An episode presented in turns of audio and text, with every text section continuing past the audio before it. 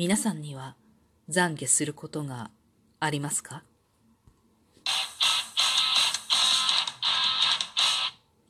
こんばんは、冬木玲です。これね、ちょっと使ってみたかった。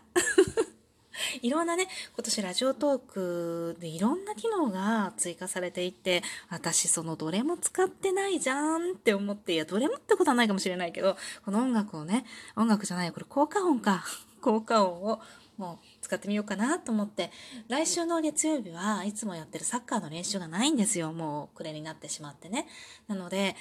もしかしたらもう配信これで今年おしまいかもしれないとか思って、最後の配信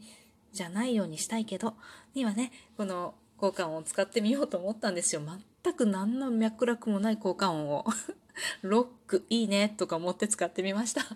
というわけで今日もなるようになるさ。この番組はアラフォー母ちゃんこと冬木玲が、えー日々思うこと、朗読や本の感想など気ままに配信している雑多な番組です。さて、今週のお題トーク。今年中に今年の残悔は今年中に、今年のうちにかな今年の残悔は今年のうちに。やってみたいと思うんですけれども、懺悔することある？って思って、いや、懺悔しなきゃならないほどのことをやるなんてどんななく、どんな悪人やねんみたいなね。でも懺悔しなくていいなんて、どんだけ成人君子やねんみたいな、そんな間で、その二つの間でちょっと揺れ動いていたわけなんですよ。この配信を始めるまでに。本当はできるだけお題トークって、お題が出された時にできるだけ早くやっちゃおうと思ってはいるのに、で思っているけど、ちゃんと出された時にやったことなんて一回ぐらいしかないかな って感じなんだけれども、今回ね、このお題トークを、ど、どうしようって。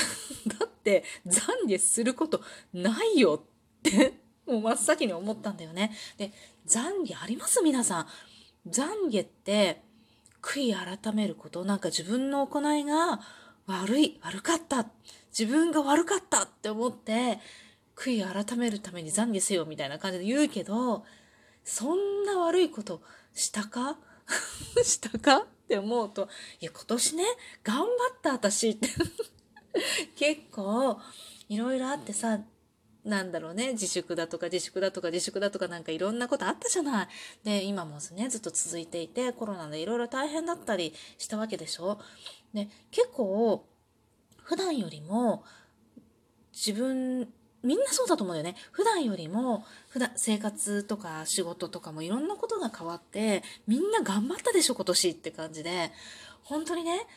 懺悔しなきゃならないような生活なんてみんなしてないんじゃん今年。でしょでしょ？だから、でね、ラジオトークも始めたし、意外にね、私自身は充実した一年だったと思うのよね、多分。で、このラジオトーク始めたし、最初のうちはね、毎日更新して頑張ってたんだけど、それも少しずつ、あ、そうか、毎日更新するって勢い込んでやってたけど、3日坊主じゃなかったけど、3ヶ月坊主で終わってしまって、週1回ぐらいの配信になっちゃった。それ、謝っとく？いや、懺悔してない、懺悔することないって言い切ると、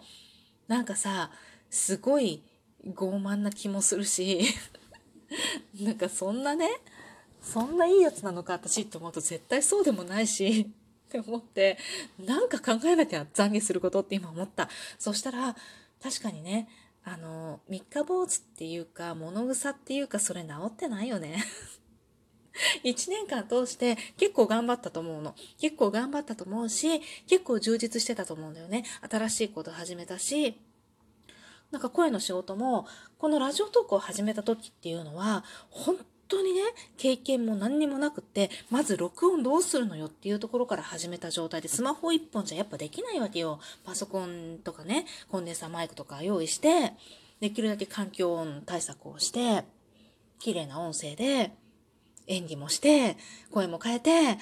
なんかいろいろ抑揚もつけて、みたいな感じでね、アップダウン、こうリズム感もとあってないとね、やっぱりダメだし、朗読するのもね。でそういうのもいろいろ考えて、や、いろいろ努力したよねと思って、最初は本当に、なけなしの報酬でやってたんだよね。なんかこれ、一本取るのに何時間もかかるみたいな。読むのはたかが数分だけど、それをなんかもっとよく読んだりとか、あとは、いろいろ編集したりとか、やっぱ雑音も消さなきゃいけないしっていう、そういういろんな細々した作業をトータル考えると、時給これ何円になってるのみたいな。何百円とかじゃない、何十円とかじゃないで、何円みたいな勢いなのよね。下手すると何円あるみたいな感じでやってたのが、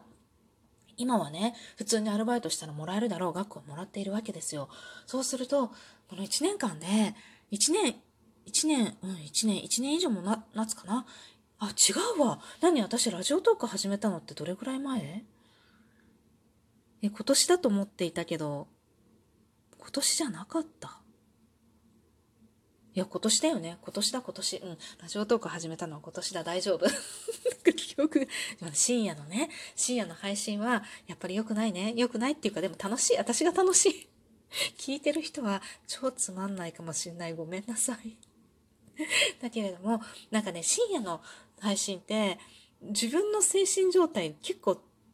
テンションマックスだったりとか、あとは、なんかいろんなことやってて、その勢いで、えい、ー、みたいな感じで撮ることが多いわけよ。そうするとね、考えとかまとまってない、何喋ろうとか全然まとまってなくて、いきなり再生ボタンポンと押し、あ、録音ボタンポンと押して喋り出すんだけれども、頭の中ごっちゃごちゃなんだよね。で、それをちゃんと整えておしゃべりできなきゃいけないんだよね。そこはね、まだ全然、全然できてない。全然できてない。ラジオトークこんだけやってて、みんなになんか、ね、曲がりなりにも聞いてくださる人がちらほら出てきてて、なのに、全然楽しいトークを、こう、なんて言うんだろうね、ちゃんと、こう、番組として成り立つようなトークをできるようになってない、これも残念だよね。なのに、なのに堂々と配信してるあたり、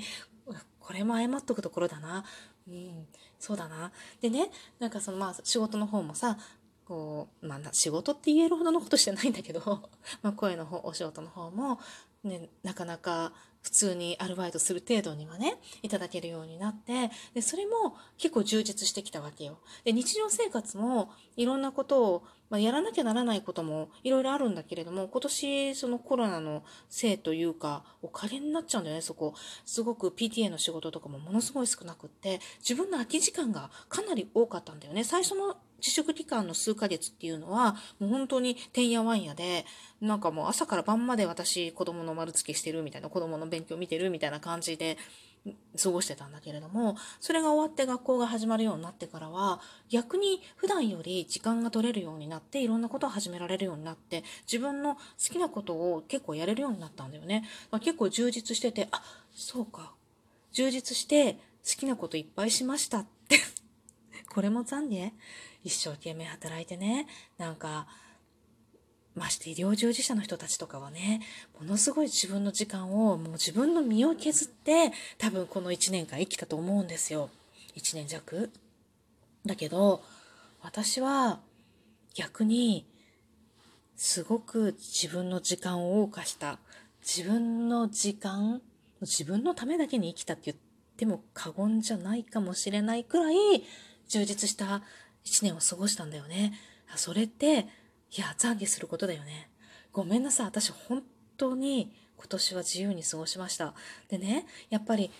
コロナで外出もね、なるべく控えるようになったりとか、まあ、自分もね、やっぱりあの持病があったりとかあるので、できるだけかからないようにっていうのがね、やっぱ大前提だったんですよね。なので、買い物に行くのも控えるようにやっぱりなってきて、できるだけ人の集まるところに行かないようにするっていうことを考えていたら、やっぱり買い物もね、宅配を主に取るようになったんだよね。ってなると、これまた自分の時間が増えちゃうの。宅配取ると、こうパソコンでさ、ピッピッピッピッピッって、あ、これ買ってこれ買ってって、まあ、献立ある程度考えておかないと、日々の買い物をするわけじゃないから、まとめ買いをするような感じになっちゃうから、ある程度献立を考えるっていうことは必要だったけれども、それでもまあ、ピッピッピッってクリックさえすれば、商品がこう1週間に1回自宅に届くわけですよ。重いものもみんな持ってきてくれて、私は玄関から冷蔵庫に運ぶだけみたいなね。そういうのを、まあ、やむなくしたと私は思っていたけれども、それによって生まれたのは、やっぱり私の時間なんですよね。なんかね、いろいろと恵まれた時間だったのかな。幸いね、周りで結構コロナにかかった方がね、出てきたりとか、もう学校、子供たちの学校でも陽性者が出たりとか、旦那のね、会社の方でもね、陽性者が出たりとかっていうコロナがど本当に身近にあったにもかかわらず、自分たちは多分、多分おそらくかかっていない、まあ、かかってたとしても発症してないんですよね。なので、それもすごくラッキーであったのかなって思ったりはしてるんですよ。なので、私はこの今の大変な世の中の中でものすごくラッキーな立場にいたなってって思うんです。それをいたなって思いながら、まあ、結構軽く考えて主人の仕事もさあまり影響の受ける仕事じゃなかったから収入が減ったりとかそういうこともなく生活が逼迫することもなくなんだかんだ言いつつ自分の時間を確保して楽しく一年を過ごしたんですよね。で考えると本当にそこはね世の中に対して懺悔する場所なのかなって思いました。冒頭でね懺悔することありますかなんて言ってたけれどもよくよく考えてみるといろいろすることがあるんですね。あの日々日々謙虚に生きなきゃいけないな。すごく自分中心的なねあの、生活の中にいて、そういう周りを、周りのね、と比べる、比べて自分がね、とてもたまたま運よくラッキーな立場にいたっていうことを、あんまりありがたく思っていなかったということね、それは、最大の残念かもしれません。本当に申し訳ありませんでした。本当にね、日々ね、あの、謙虚に生きる、それを心に誓います。謙虚に生きる。まずは、ほっぽらからしになっているお掃除、始めたいと思います。残り1週間、頑張っていきます。